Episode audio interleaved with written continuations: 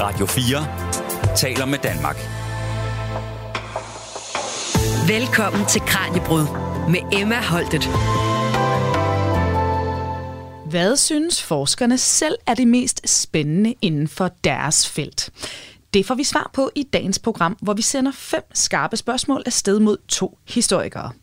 Den ene har blikket rettet mod USA, mens den anden har øje for det europæiske samarbejde. Og vi spørger dem, hvad det vigtigste må er, når vi ser på netop deres historiske område. Herigennem der bliver vi klogere på, hvilke begivenheder og præsidenter, der har formet det moderne USA. Hvad er de vigtigste udviklinger, der har været i det amerikanske samfund i nyere tid? Hvilke særlige udfordringer står deres demokrati overfor lige nu? Og hvorfor taler man om risikoen for borgerkrig i Amerika? I anden halvdel af programmet, der vender vi blikket indad mod os selv. Her dykker vi ned i, hvordan vi igennem det europæiske samarbejde efter 2. verdenskrig har forladt slagmarken og sat os ved forhandlingsbordet. Hertil ser vi nærmere på, hvilke centrale begivenheder, der har formet det moderne Europa, hvilke lande, der har været de mest toneangivende, hvor den her udvikling den peger hen, og hvilke udfordringer vi står overfor, når vi kigger ind i den europæiske fremtid. Alt det her og mere til, det bliver vi altså klogere på nu.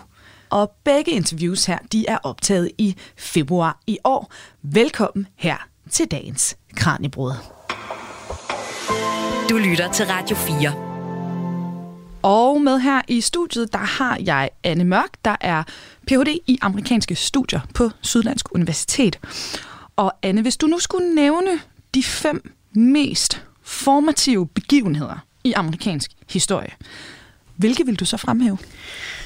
Ja, jeg vil jo nok øh, starte med, kan man sige, øh, den, den helt store, vil jeg sige, som jo er USA's grundlæggelse. Mm. Øh, den amerikanske revolution, øh, som starter tilbage i 1776. Og, øh, og vil sige, i forbindelse med revolutionen, hvor de erklærer sig uafhængige af Storbritannien og har en, en krig på en 4-6 år, øh, reelt var krigen fire år, men på papiret øh, tager lige et stykke tid at få underskrevet en fredsaftale osv. Og, og så i årene efter, hvor man så laver en øh, forfatning. Mm.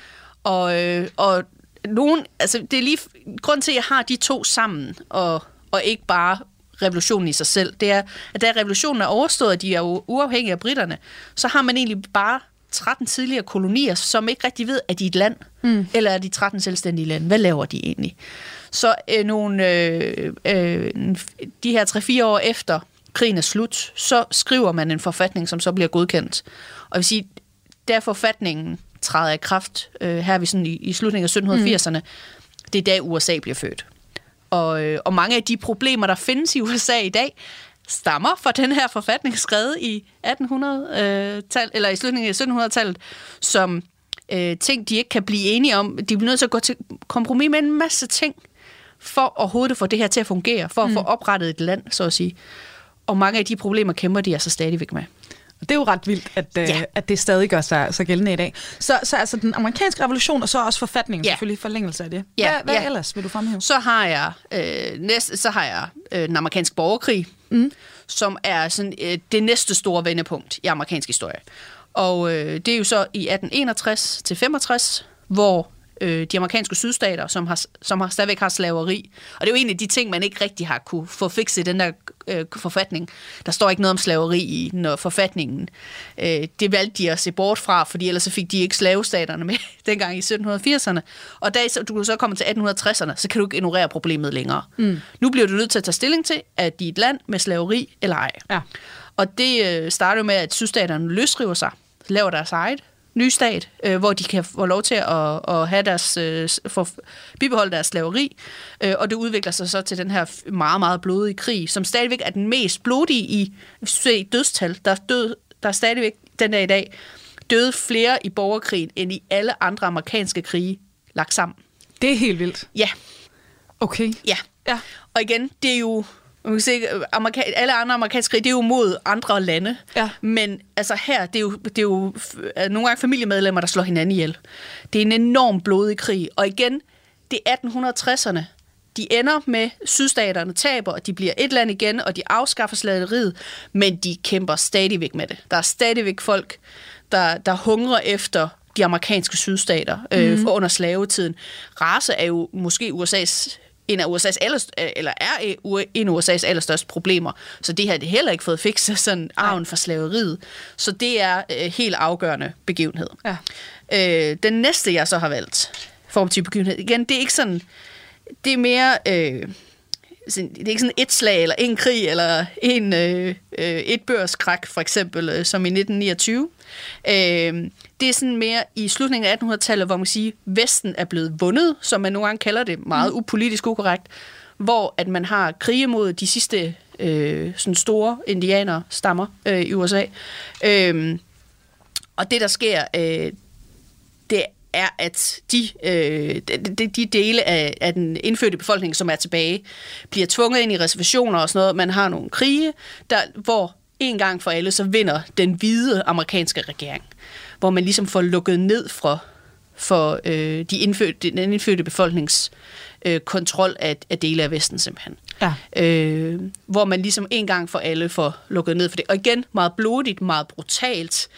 Øh, også øh, ikke noget, der ikke, øh, det er ikke noget, der ser kønt ud i forhold til menneskerettigheder og øh, vold og, og menneske, hvad, hvad hedder folkemord. Og, mm. jeg, altså, det er en meget brutal øh, øh, periode.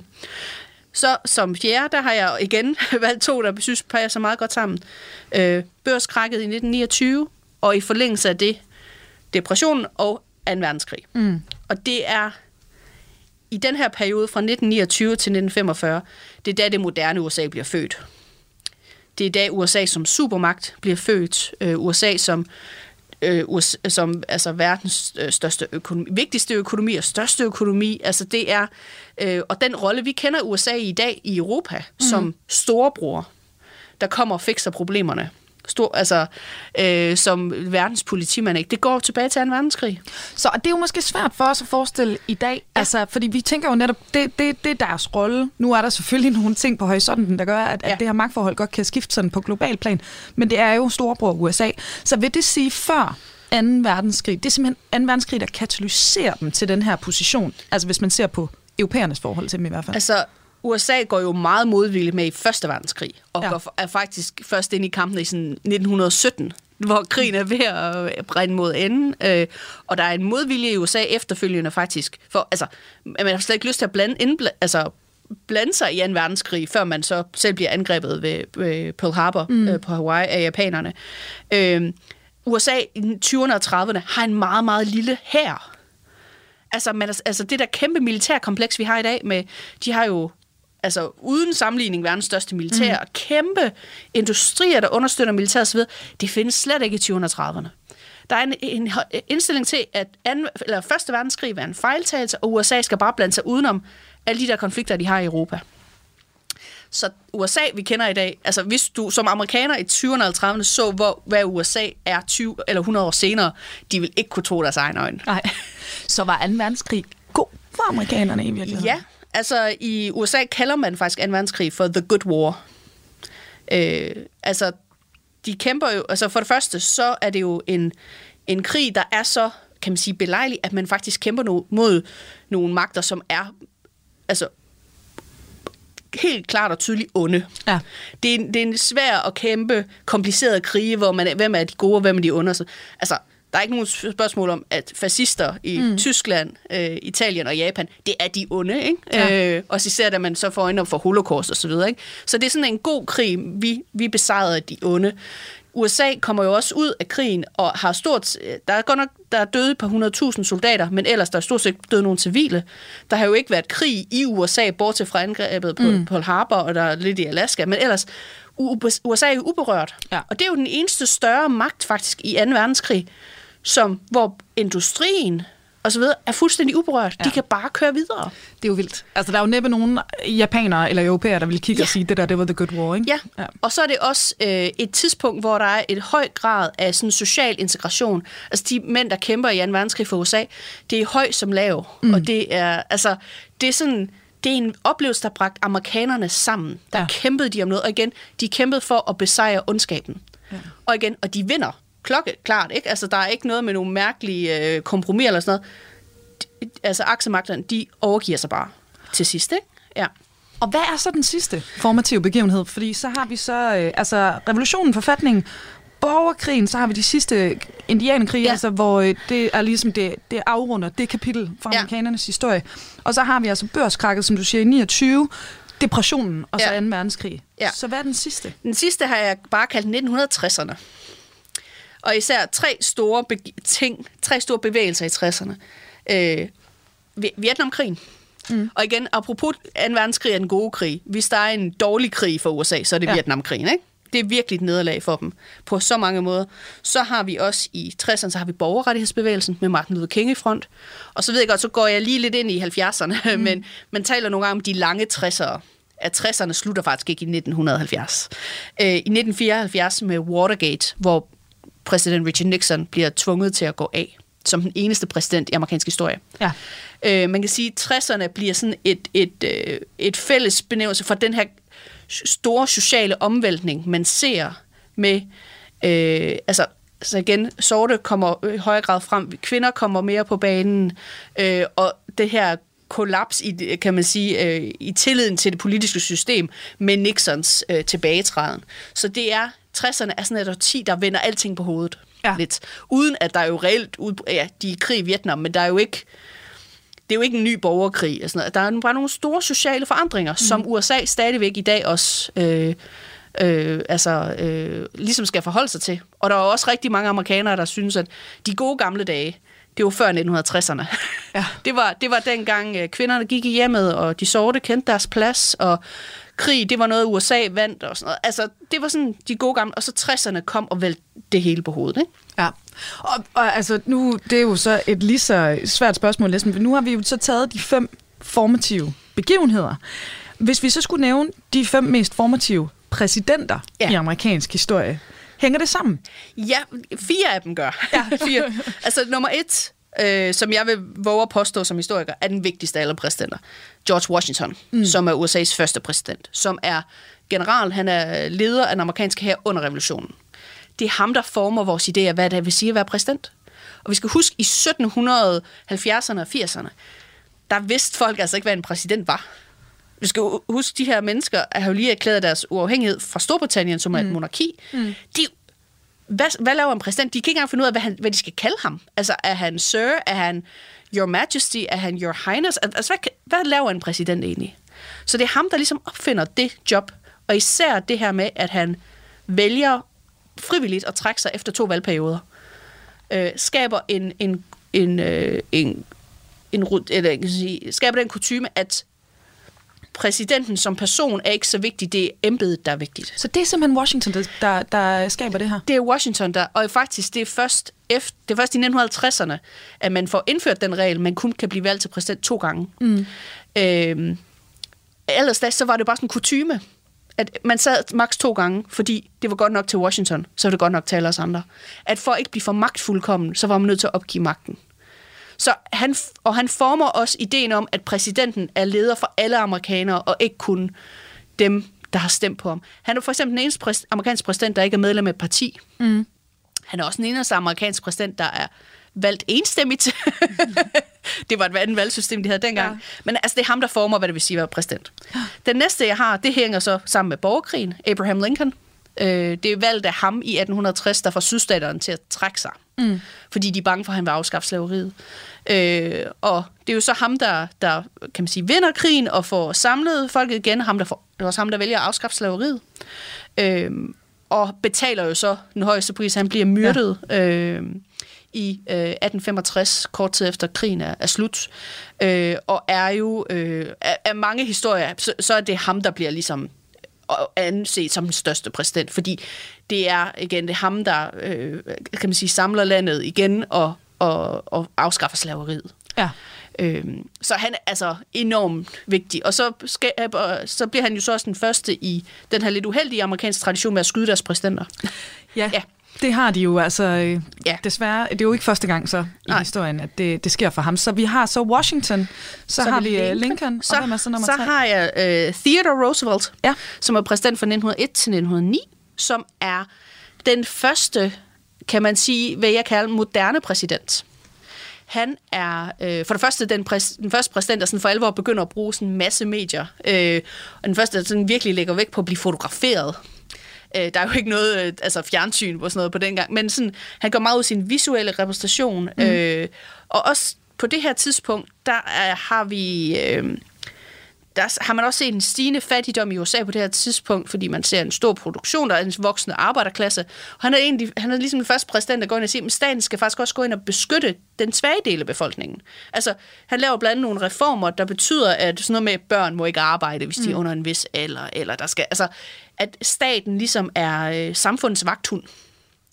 Og så er han enormt karismatisk øh, og sådan meget macho, og elsker at blive fotograferet med gevær og den slags. Ja. Øh, så han, han opfinder ligesom den der macho-rolle som præsident. Så nummer fire, så har vi uh, Theodore Roosevelt, Roosevelts øh, øh, familiemedlem, Franklin D. Roosevelt. De er ja, onkel et eller andet, græn et eller andet langt, langt ude, ikke? Men det er den samme Roosevelt-familie, de er mm. ude af.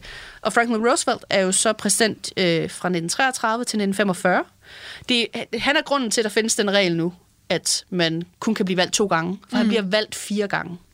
Ja. I 32, 36, 40 og 44.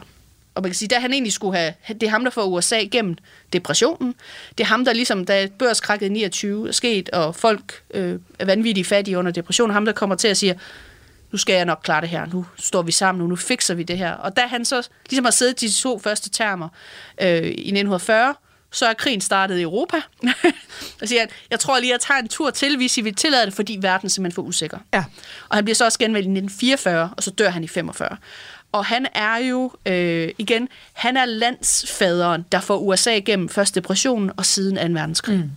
Han er den store øh, beskytter, den store... Øh, Øh, ja, det er ligesom, kan man sige, øh, øh, selvom kan man sige, han kun er præsident i 12 år, men ligesom jeg kan forestille mig, mange britter havde, da dronning Elizabeth døde for nylig, ja. ikke? at hun har bare altid været, altså Roosevelt, han var bare indbegrebet af den amerikanske præsident. Ja. Det var farmand, der var der for at beskytte befolkningen. Ikke? Og så, så til sidst, Ja, og nu bliver jeg nysgerrig, fordi det ja. hænger så ikke sammen med Vietnamkrigen og... Ja, de... Lidt med Watergate, for jeg har ja. så valgt en, der havde en meget negativt indflydelse på... Vel, ja. Jeg valgte Richard Nixon. Uha. Til sidst. Og jeg var meget i tvivl med den sidste, fordi man kunne både vælge sådan en som John F. Kennedy, mm. som jo faktisk ikke får udrettet de helt store politisk, inden han bliver myrdet. Mm. Øh, han er mere vigtig, fordi han bliver myrdet, og, og den rolle, han har. Man kunne også have taget sådan en som Reagan, som er, øh, kan man sige, ligesom den, den konservative modpol til Kennedy, ikke? Altså, de er nærmest mere stjerner end de politikere. Mm. Men jeg tænkte, nej, nu går vi lidt Nixon, som er blevet øh, nok den mest forhatte præsident i amerikansk historie. Øh, og er den eneste, der har været nødt til at trække sig på forhånd øh, på grund af Watergate-skandalen i, i 1974, hvor han ved, at enten så går han selv, eller så bliver han afsat. Mm. Så han vælger selv at gå. Og bliver et, han er jo symbol på politisk korruption i USA, og hvor galt det kan gå, hvis præsidentembedet bliver altså igen, at ikke bliver reguleret eller ikke bliver kontrolleret på en eller anden måde, hvis en mand bliver for magtfuldkommen. Ja. Også fordi det går fuldstændig imod ideen om sådan George Washington, at man tjener sit land, og at embedet er vigtigere end dig. Mm. Den opfattelse havde Richard Nixon ikke. altså, han var den vigtigste. Øhm, og, og det ender jo så rigtig, rigtig skidt for ham. Øh, og det bidrager også til sådan, i 60'erne, at sådan oprøret med autoriteterne og sådan noget, der bliver Nixon ligesom, selvom det første er i 74, han går, øh, så han bliver sådan et symbol på, at det politiske system er korrupt og for ja. magtfuldkomt. Radio 4 taler med Danmark. Og du lytter lige nu til Kranjebrud Radio 4's videnskabsprogram, hvor vi alle hverdage tager fat i et fænomen eller spørgsmål sammen med forskere og andre eksperter, der kan gøre os klogere på emnet. Og øh, til dig, der er kommet til undervejs. Lige nu der er vi altså i fuld sving med at dykke ned i historiker Anne Mørks forskningsområde, og det er nærmere bestemt amerikanske studier.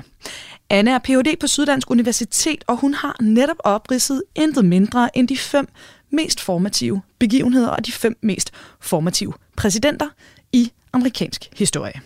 Senere i udsendelsen, der skal vi tale med endnu en historiker. Her flytter vi nemlig blikket fra USA og kigger hjemad for at blive klogere på Europa og hertil den udvikling, der er sket siden 2. verdenskrig, hvor vi altså har bevæget os væk fra at bekrige hinanden på slagmarken, og øh, nu i højere grad sidder sammen rundt om forhandlingsbordet.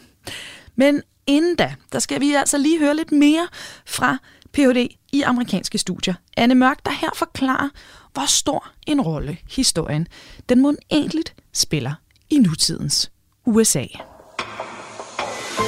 Du lytter til Radio 4. Altså, hvilken rolle spiller historien, både Ja. de her begivenheder og også de her præsidentembeder, i dag, altså ja. i samfundet i USA? Der er i de senere år... Øh, altså, altså, historie har altid betydet enormt meget for amerikanerne. Også fordi, at de jo har ikke har en, en øh, national følelse baseret på fælles territorie nødvendigvis, eller fælles sprog, fælles religion. Mm. Fælles, altså, det er jo sådan en, en miskmask af alle mulige immigrantsamfund, og forskellige sprog og religioner, og dit og dat, og man diskuterer jo meget, også inden for forskning.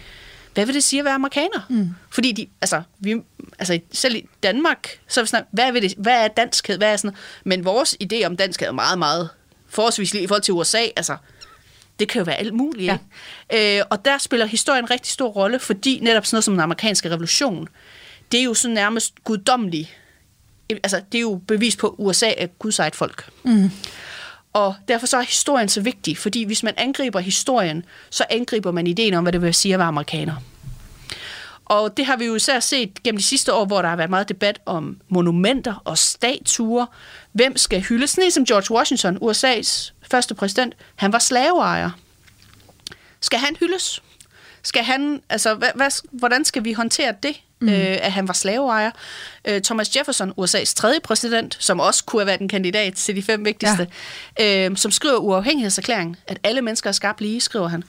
Han var slaveejer og havde børn med en slaveinde. Hans egne børn var slaver. Øh, så der er sådan hele det der med, om skal man se øh, historien i et negativt eller positivt lys. Og for et par år siden, der blev der lavet et, et større projekt, som hedder 1619-projektet. Øh, og det er fordi, at i 1619, der kom de første slaver, afrikanske slaver, til det, der i dag er USA. Mm. Og så er det jo en, en del sådan, historikere og aktivister, sådan noget, der påstår, det er der USA, det er der USA starter. Det er i 1619 med slaverne. Og så som modspil til det, så laver Donald Trump som præsident på det tidspunkt, han nedsætter en kommission, der hedder 1776 kommissionen, siger, at amerikansk historie startede i 1776 med uafhængighedserklæring for britterne, og det er det rigtige USA. Øh, 1776-kommissionen bliver så dør så den dag, Biden rykker ind i det ja. Hvide hus. Ikke? Men der er en enorm debat, også i sådan noget amerikanske skolevæsen. Kæmpe stor debat. Må man undervise i slaveri? Må man undervise i racisme? Må man... Fordi hvis man nævner det, er man så er man så for kritisk, og er man så upatriotisk, fordi George Washington, den store første præsident, han var slaveejer. Må man nævne det? Skal man... Hvad gør, hvis man ikke nævner det, er man så racist? Altså, så, det, er et kæmpe, altså, det er sådan kampen for, hvem ejer historien i USA, og det er gigantisk, gigantisk emne. Politiske debat også i, altså bare sådan i valgkampe. Ja. Øh, for eksempel, altså vi ser nu noget af det, for eksempel som øh, øh, især konservative kandidater gik til valg på i midtvejsvalget sidste år, det var sådan noget med, at de vil have fjernet henvisninger til racisme og, og slaveri i skoleundervisningen, fordi det er upatriotisk at bringe det her på banen. Ja. Så det er en kæmpe historie, fylder så meget lige de her år i debatten om, hvad USA er. Det er jo helt vildt. Det, det er jo også lidt svært at stå og forestille sig som dansker. Vi kan måske stå og diskutere samarbejdspolitikken under 2. verdenskrig, eller ja. modstandsbevægelsens rolle, eller sådan noget. Men det er jo slet ikke altså, Nej. nogle splittelser, som er Nej. Nej. så store, som, som du så siger, det er i, i USA i dag. Også fordi vi jo grundlæggende, i hvert fald de fleste danskere, har en eller anden idé om, at selvom vi jo kan være uenige i de der ting, og vi kan diskutere det, så er vi jo alle sammen lidt i samme båd. Ja. Men i USA, der er helt klart en tendens til, at dem, du er uenig med, de er ikke patrioter, de er ikke rigtige amerikanere, de er landsforrædere. Mm. Altså, de hader hinanden så indædt over det her. Og de føler virkelig, det er et angreb på deres egen opfattelse af, hvad det vil sige amerikanere, altså fra begge sider. Ja. Så det er et enormt springfarligt emne. Og hvilke udviklinger, hvis vi kigger på det amerikanske samfund sådan de sidste 20 år, så, altså den nyere del af, af historien, hvilke udviklinger her i samfundet synes du så som forsker er de mest interessante at bemærke? For det er jo ikke gået stille for sig heller Nej. de, de sidste 20 år, vel? Det er altså. det ikke. Og jeg vil sige, for at samle op på det her med, hvem ejer historien og sådan mm. noget, og det med, at de ikke kan tale sammen, og de hader hinanden. Polariseringen i USA. Ja. Og, og, og der bliver jo ofte, altså, altså nu til dags bliver der jo tit lavet meningsmålinger med, altså i blandt amerikanerne, tror du, vi er på vej mod en ny borgerkrig? Mm. Altså, det blev der ikke snakket om for 30 år siden eller 20 år siden. Øh, det, de forskellige kulturer, der er internt i USA, er blevet så polariseret, både kulturelt, altså de slet ikke snakker sammen, men også politisk. Altså det er især politikerne, der fører an i det her. Ikke? Øhm, og det er ligesom, det har spredt sig til, til resten af befolkningen. Så det, det er et kæmpestort issue, og det, jeg er meget spændt på at se, hvor det lander hen. Altså, hvordan de får det løst, mm. og om de overhovedet får det løst, om ender det i noget væbnet konflikt på en eller anden måde.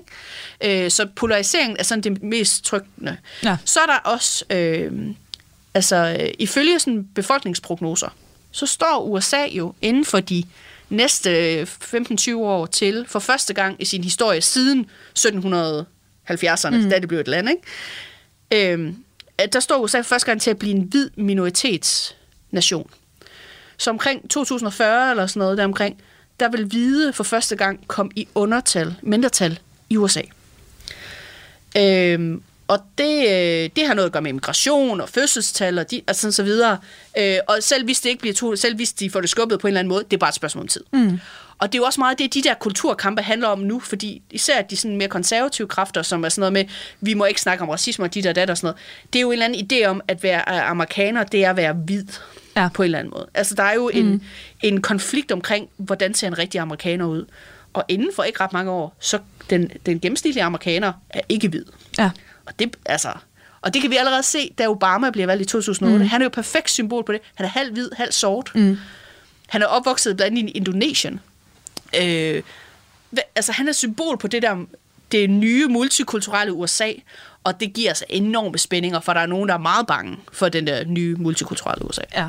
Er det i bund og grund nogle privilegier, man er bange for at, at ja, miste? Altså, fuldstændig. Og ja. det, der er også det der, øh, i sådan den mere ekstreme del af højfald, man snakker om replacement theory.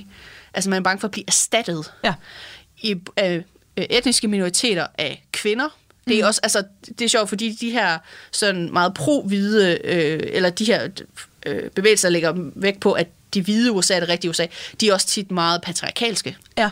Øh, og der er sådan en kamp mod øh, altså minoriteter af enhver slags, om mm. de er religiøse, om det er etniske eller racemæssigt, eller kønsmæssigt. Altså at der er nogen, der sidder på magten, som føler, at de taber taber mm. territorie. Der er også noget økonomisk i det. Og ja. vi ved jo, at den der sådan, den hvide mandlige øh, middelklasse og arbejderklasse har tabt rigtig meget økonomisk territorie. De mm. har det altså ikke så godt økonomisk, som de havde for 50 eller 60 år siden. Og det er jo også med til at bidrage til sådan deres panikfølelse. Ikke? Ja. Øh, ja. Så ja, altså, altså lidt for simpelt sagt, så er der altså de her øh, hvide mænd, ja. der er bange for det her skift, der kommer til at ske. Ja. Det er så måske også dem, der er i den mest økonomisk udsatte position? Ja, eller? Ikke nød, ja nogle gange, men ja. ikke nødvendigvis. Og man kan faktisk se, sådan, der er lavet selvfølgelig en, mange, mange undersøgelser om ja. det her, at det, der hænger sammen med, det er, det er ikke så meget deres egen økonomiske position, det er ikke det, der er bedste indikator for, mm. men det er mere sådan noget med, hvis du spørger dem, føler du dig økonomisk truet af sorte eller af kvinder. Mm. Altså det, er mm. følelsen, det er ikke så meget, at de er bange for selv at blive fattige eller blive arbejdsløse. Det er mere, at de er bange for at blive fattige eller arbejdsløse på en kvindes bekostning eller en sort persons bekostning. Okay, altså, så de er reelt set øh, racistiske og, og mandsjuvenistiske? Ja, altså, ja. Altså, ja. Det, altså, det er jo det, ja. Ja. vi har fra forskning, det, ikke? At, ja. at det er der, øh, øh, hvad skal man sige, frygten ligger. Ja. Og det er ikke sikkert, hvis du spørger dem selv direkte, at det er det, de føler eller de, du spørger dem direkte, at du sådan, har du problemer? Det er ikke sikkert, det er det, men det kan du jo så se på de her altså større undersøgelser, der er lavet, og det er jo typisk dem, for eksempel, der stemmer Trump. Mm-hmm. Altså Trump er jo blevet, hvis Obama er blevet symbolet på det multikulturelle USA, så er Donald Trump blevet symbolet på det mere sådan reaktionære, at vi skal tilbage til, ja, dengang kvinder stod i køkkenet, og de sorte kendte deres plads, og, og, og vi, vi alle sammen havde det godt, og vi havde lige vundet 2. verdenskrig osv., ikke? Øh. Altså Make America Great Again. Make America Great Again, og Nemlig. det er på den måde, de vil, ja. Øh, de vil gøre det. Øh, det. Det giver næsten sig selv, men jeg tænker, der er mere, der kan siges til det. Så, så hvilke udfordringer er det så, når vi står og kigger på USA's demokratiske system, som, som de står over for i dag? Altså den her pulje af folk og de her modsætningsforhold, ja. det må være en af dem, ikke? Ja, ja. og også fordi, at at demokrati er ikke kun et politisk system, det er også en kultur. Ja. Demokrati handler også om, at man øh, for det første, at man anerkender, hvis man har tabt det er der jo mange, der har svært ved. Altså, hvis vi har tabt valget, så er det fordi, der er snyd. Mm. Det må jo være sådan. Øh, men det handler, man anerkender sin nederlag, man har respekt for sine modstandere. Man øh, taler pænt til hinanden, selvom man er uenig. Øh, man bruger ikke vold. Og det kan vi se i USA. Øh, folk har mindre tillid til demokratiske institutioner. Sådan noget med valg, for eksempel. Mm. Jamen, hvis min kandidat tabte, så er det fordi, der er noget i vejen. Så er det fordi, der har været valgsnyd. Så er det ikke bare fordi, vi er tabt. Så er det fordi, folk har mindre tillid til øh, medierne generelt. Det er jo også et kæmpestort demokratisk mm. problem. Øh, og så er der også øh, sådan, altså, mangel på, igen, forståelse for sine modstandere, og at jamen, det kan godt være, at vi tabte det her valg, eller vi taber det, men det er ikke verdens undergang. og, eller vi kan godt samarbejde. Og det kan vi se også sådan ren politisk, teknisk, sådan håndværk, det politiske håndværk. De to store partier i USA, de samarbejder øh, meget, langt mindre, end de gjorde, lad os sige, for 20 eller 30 år siden. Mm. Altså det, vi har i Danmark nu, ikke, hvor vi har sådan en regering hen over mænd og sådan noget, det er fuldstændig utænkeligt i USA. Det er ikke engang, de vil ikke engang være i samme lokale i USA. Ja. Og vi ser også den måde, de stemmer på, for eksempel i kongressen. De stemmer virkelig, det er virkelig blokpolitik, så det vil noget. Og det er et kæmpestort problem, fordi en ting er, at politikerne opfører sig på den måde, men det vi ser i den brede befolkning, det er, at folk mister tiltroen til det der med, at man kan løse sine uenigheder på fredelig og demokratisk vis. Mm. Der bliver, og vi har også set altså, en markant stigning i politisk vold jo, i mm. USA, politisk terrorisme, øh, og øh, i de seneste øh, 20 år. Så der er meget, meget store udfordringer i USA, og det er også derfor, man snakker om, kommer der en ny borgerkrig? Ja. Så når man står og snakker i dag om, at fremtiden, det bliver spændende at se, hvad der sker med USA, så er det altså virkelig i, i, i den mest frygtsomme øh, øh, forståelse af, af det ord. Ja, ja, det er det. Og det, øh, men altså man kan sige, der er også nogle, altså nogle positive tendenser. Altså, ja. det, det er ikke kun... Øh, det er, er ikke kun negativt. De er ikke kun på vej Nej. mod den sikre, altså, sikre afgrund mm. på den måde. Øh, også fordi USA har, har mødt større kriser end det her. Ja. Øh, og altså, så det, man skal ikke bare tro, at det hele går galt. Om fem år, så øh, slår de hinanden ihjel på kryds og tværs af det ene og det andet. Og, og sådan noget. Øh, vi ser også nogle positive tendenser. Vi ser at den unge generation i USA er meget mere politisk aktiv, end de har været tidligere og de er mindre ideologiske, end lad os sige deres forældre mm. eller bedsteforældre. Og de går ud og stemmer i langt højere grad. Og, det, og der kan vi så se, at den her polarisering har affødt af især mange unge går ud og deltager i den politiske proces, hvor, som de ikke gjorde for ret lang tid siden. Ja. De er blevet bevidste om, hvis vi vil beskytte vores demokrati, så bliver vi nødt til at deltage. Jeg tænker, det er da en positiv proces, ikke? At det er der, øh, forandringen skal komme det, er, det var godt lige at slutte af på noget, på noget positivt, så trods alt, selvom fremtiden, altså ja, mildestalt som sagt, bliver spændende, øh, når vi ser på USA. Anne Mørk, tusind tak, fordi du var med og gør os klogere på det her. Selv tak. Og øh, Anne er altså historiker og Ph.D. i amerikanske studier på Syddansk Universitet. Du lytter til Radio 4. Og her i Kranjebrud, dit daglige videnskabsprogram, der hører vi i dag fra to historikere for at blive klogere på det, de anser for de mest relevante begivenheder inden for netop deres forskningsområder. Begge interviews her, de er optaget i februar i år. Og øh, fra historiker Anne Mørks blik på fortidens og nutidens USA, der zoomer vi nu ind på, hvad der rører sig, når det gælder Europa. Min kollega Peter Løde, han taler med Torsten Boring Olesen. Torsten er professor i historie på Aarhus Universitet, hvor han blandt andet forsker i EU, europæisk integration og dansk udenrigspolitisk historie. Og øh, de dykker ned i, hvad der er sket her i Europa efter 2. verdenskrig. Vi bliver her igennem klogere på de mest centrale begivenheder, der altså har formet det europæiske fællesskab, vi kender i dag, samt hvilke lande, der gennem den her proces har været de mest toneangivende. Og endeligt, så zoomer vi også ind på, hvor udviklingen mund peger hen, og hvilke udfordringer vi formentlig kommer til at skulle takle i fremtiden her på det europæiske kontinent. Men for lige at få os i stemning, inden vi altså hører fra Torsten og Peter, så kommer der her et klip fra en af de mest ikoniske taler, der nogensinde er holdt på europæisk jord. Et eksempel på en af de mest centrale historiske begivenheder, som vi altså skal høre mere om lige om lidt, og som i den grad belyser et vigtigt kapitel i forholdet mellem netop USA og Europa i tiden efter 2. verdenskrig. Her er det den amerikanske præsident John F. Kennedys berømte tale ved Brandenburger Tor i Berlin tilbage i juni 1963. Et par år efter, at muren blev bygget, og kun måneder inden han blev skudt hjemme i USA. All free men, wherever they may live, are citizens of Berlin. And therefore, as a free man, I take pride in the words, Ich bin ein Berliner. Og hermed der er det blevet tid til at hoppe i studiet med Peter Løde, som stiller fem skarpe spørgsmål til forskeren, og altså her med fokus på den nyere europæiske virkelighed. Radio 4 taler med Danmark. Thorsten Boring Olesen, professor i historie ved Aarhus Universitet. Som forsker så er du jo specialiseret dig i Europas moderne historie, særligt med, øh, med, med fokus på, på samarbejdet på tværs af lande og regioner i, i Europa. Altså, hvad er det, der er så fascinerende ved at forske i, i europæisk integration?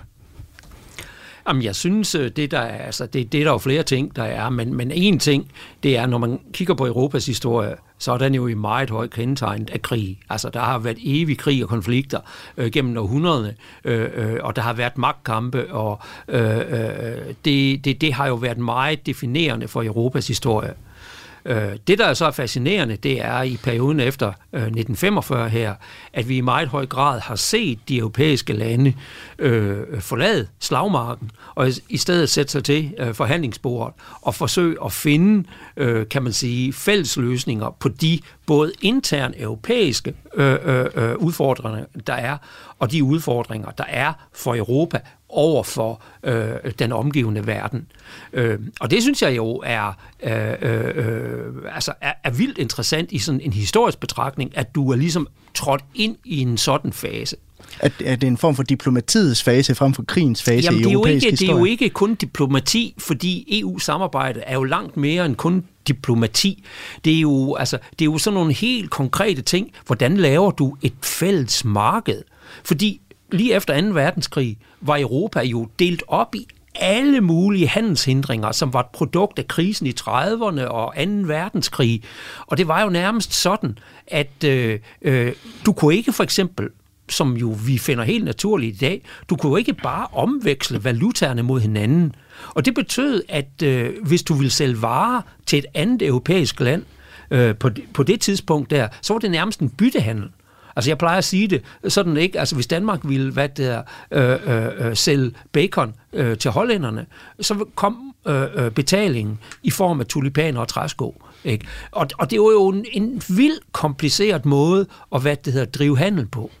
Øh, så derfor en stor del af det europæiske samarbejde er jo meget praktisk orienteret i forhold til, hvordan skaber vi et marked, hvor der kan konkurreres på nogenlunde øh, lige fod, uden alle de der øh, tolv- og tarifhindringer, tekniske handelshindringer og, og hvad har du. Det er jo også en meget stor del af det. Det er jo også sådan noget som Erasmus-udveksling mellem studerende, ikke? Øh, øh, øh, hvor man kan cirkulere europæiske studerende, man får et mulighed for at tage et ophold øh, i et andet europæisk land og studere et semester øh, der. Der er vildt mange ting involveret i det. Og Europa og staternes samarbejde har jo været på, som du selv siger, en lang rejse. Der er jo sket mange forhandlinger i, i kraft af det her europæiske samarbejde.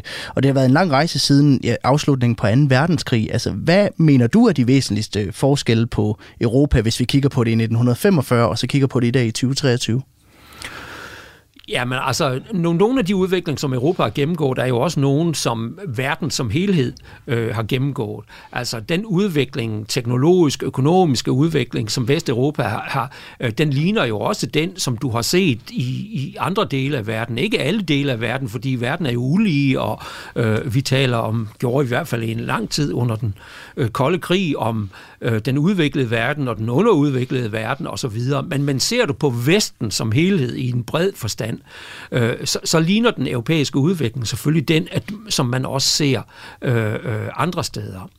Men ellers, hvis vi kigger og fokuserer meget på det europæiske, så er der jo ingen som helst tvivl om, at Europa er kommet til øh, øh, at hænge meget mere gennemgribende sammen, øh, end man gjorde tidligere. Altså bare sådan en, en, en enkelt ting, øh, som, som jo faktisk er en stor ting, øh, at du kan øh, tage til et andet land og arbejde ja. og opholde dig uden at øh, øh, øh, øh, det er et problem.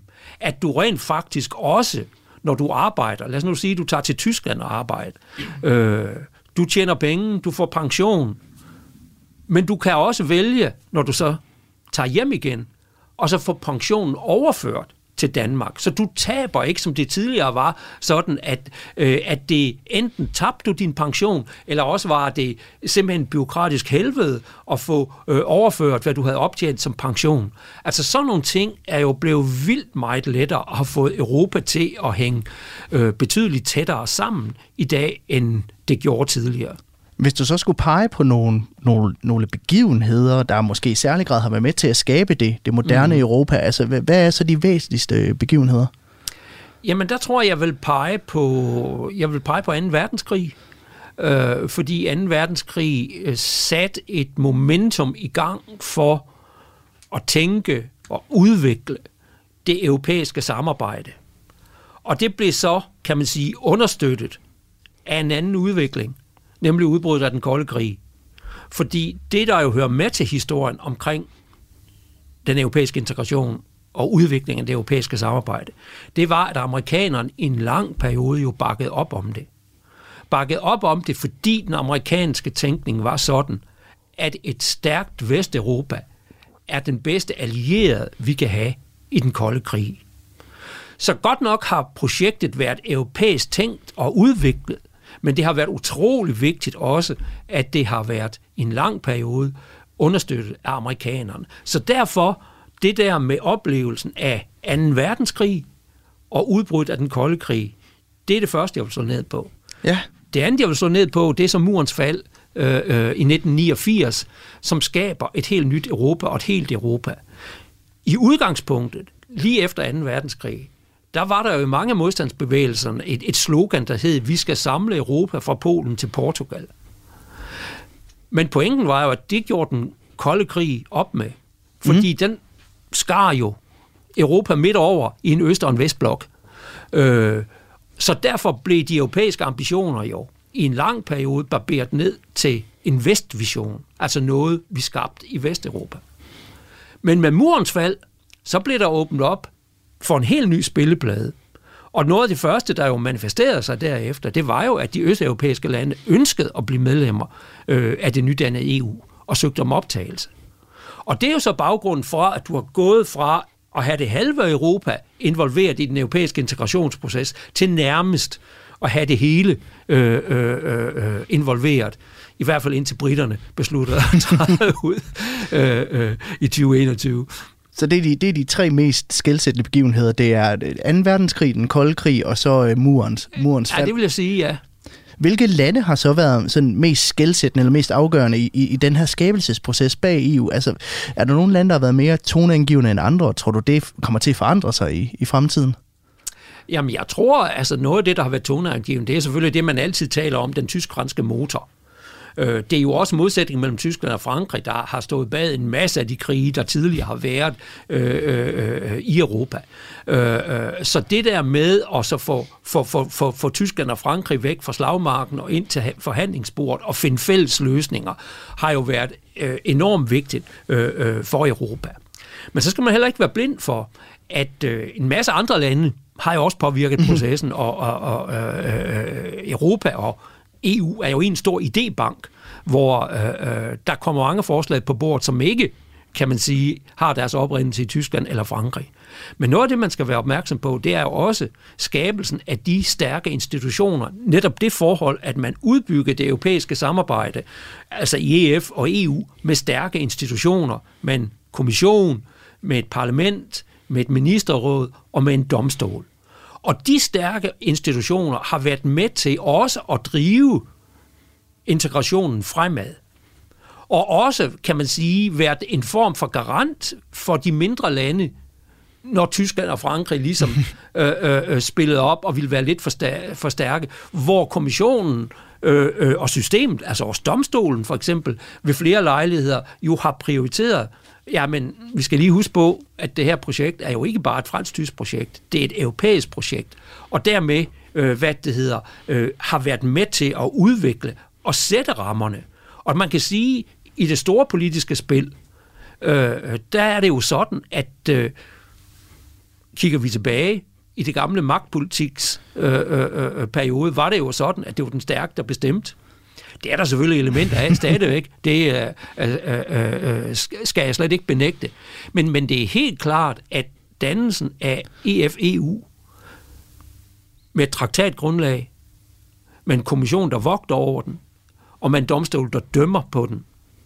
Det har været med til at sikre, at der er nogle fælles, fællesskabsregler, der skal overfølges, og som også, langt hen ad vejen i hvert fald, de store stater skal spille efter. Hvad, hvad er det så for nogle øh, udfordringer, som det her, hvad kan man sige, fælles europæiske projekt, det står over for i, i fremtiden, både internt i EU, men også, også uden for Europa? Jamen to ting. Internt er det jo at holde sammen.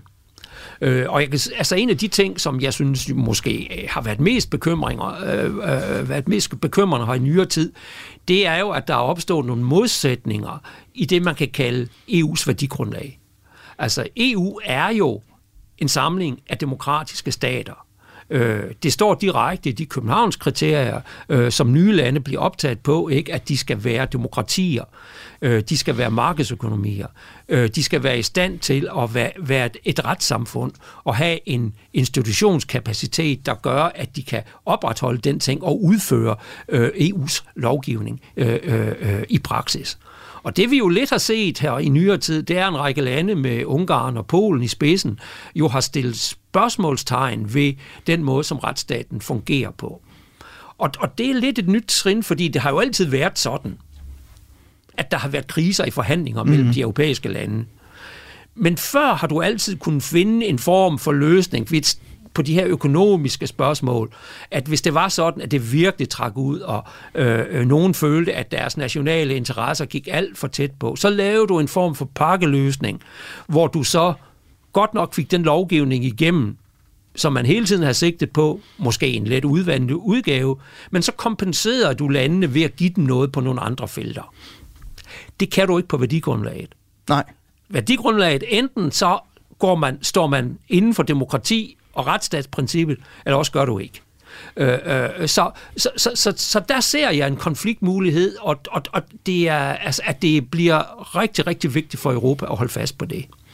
Hvad så med uden for Europa? Ja, uden for Europa, øh, der øh, tror jeg jo, at det, der ligesom tegner sig i det 21. århundrede, det er jo sådan geopolitikkens genkomst.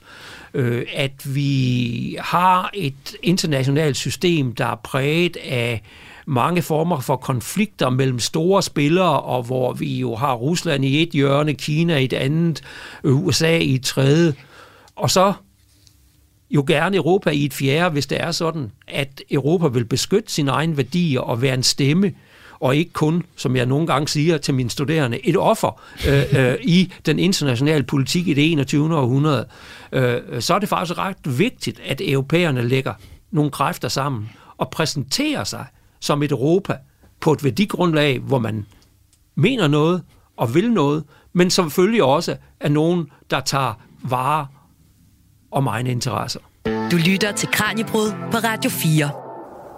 Fortalte her professor i historie på Aarhus Universitet, Torsten Boring Olesen, der altså blandt andet forsker i EU, europæisk integration og dansk udenrigspolitisk historie. Og øh, det var her min kollega Peter Løde, der havde Torsten med i studiet. Tidligere i dagens program, der hørte vi fra en anden historiker, nemlig Anne Mørk, der er Ph.D. i amerikanske studier på Syddansk Universitet, og som altså gjorde os klogere på både fortidens og nutidens USA. Vi nærmer os med hastige skridt slutningen her på dagens program. Men inden vi siger farvel, så vil jeg lige fortælle, at du altså kan lytte til Kranjebrud alle hverdage her på Radio 4. Og både lørdag og søndag, der kan du også høre med, når vi sender ugens Kranjebrud, hvor vi serverer de bedste klip fra de foregående programmer. Hvis du sidder derude og har et spørgsmål eller et tema, som du synes, vi skal tage op, eller måske en særlig ekspert, du gerne vil høre mere fra her i studiet, ja, så skriv du bare ind til os, og det er som altid på kranjebrud radio4.dk. Husk også, at vi alle fredage sender live kl. 12.10 til 13, så her kan du altså også sende en sms direkte ind her til studiet og dele dine spørgsmål eller kommentarer med os undervejs i udsendelsen. Nu er der ikke andet tilbage end at sige på genhør og tak, fordi du lytter med. Mit navn er Emma Elisabeth Holtet. Kranjebrud er produceret af Videnslyd for Radio 4. Og hæng på, for nu er det blevet tid til nyhederne. Du har lyttet til en podcast fra Radio 4. Fedt. flere episoder i vores app, eller der, hvor du lytter til podcast. Radio 4 taler med Danmark.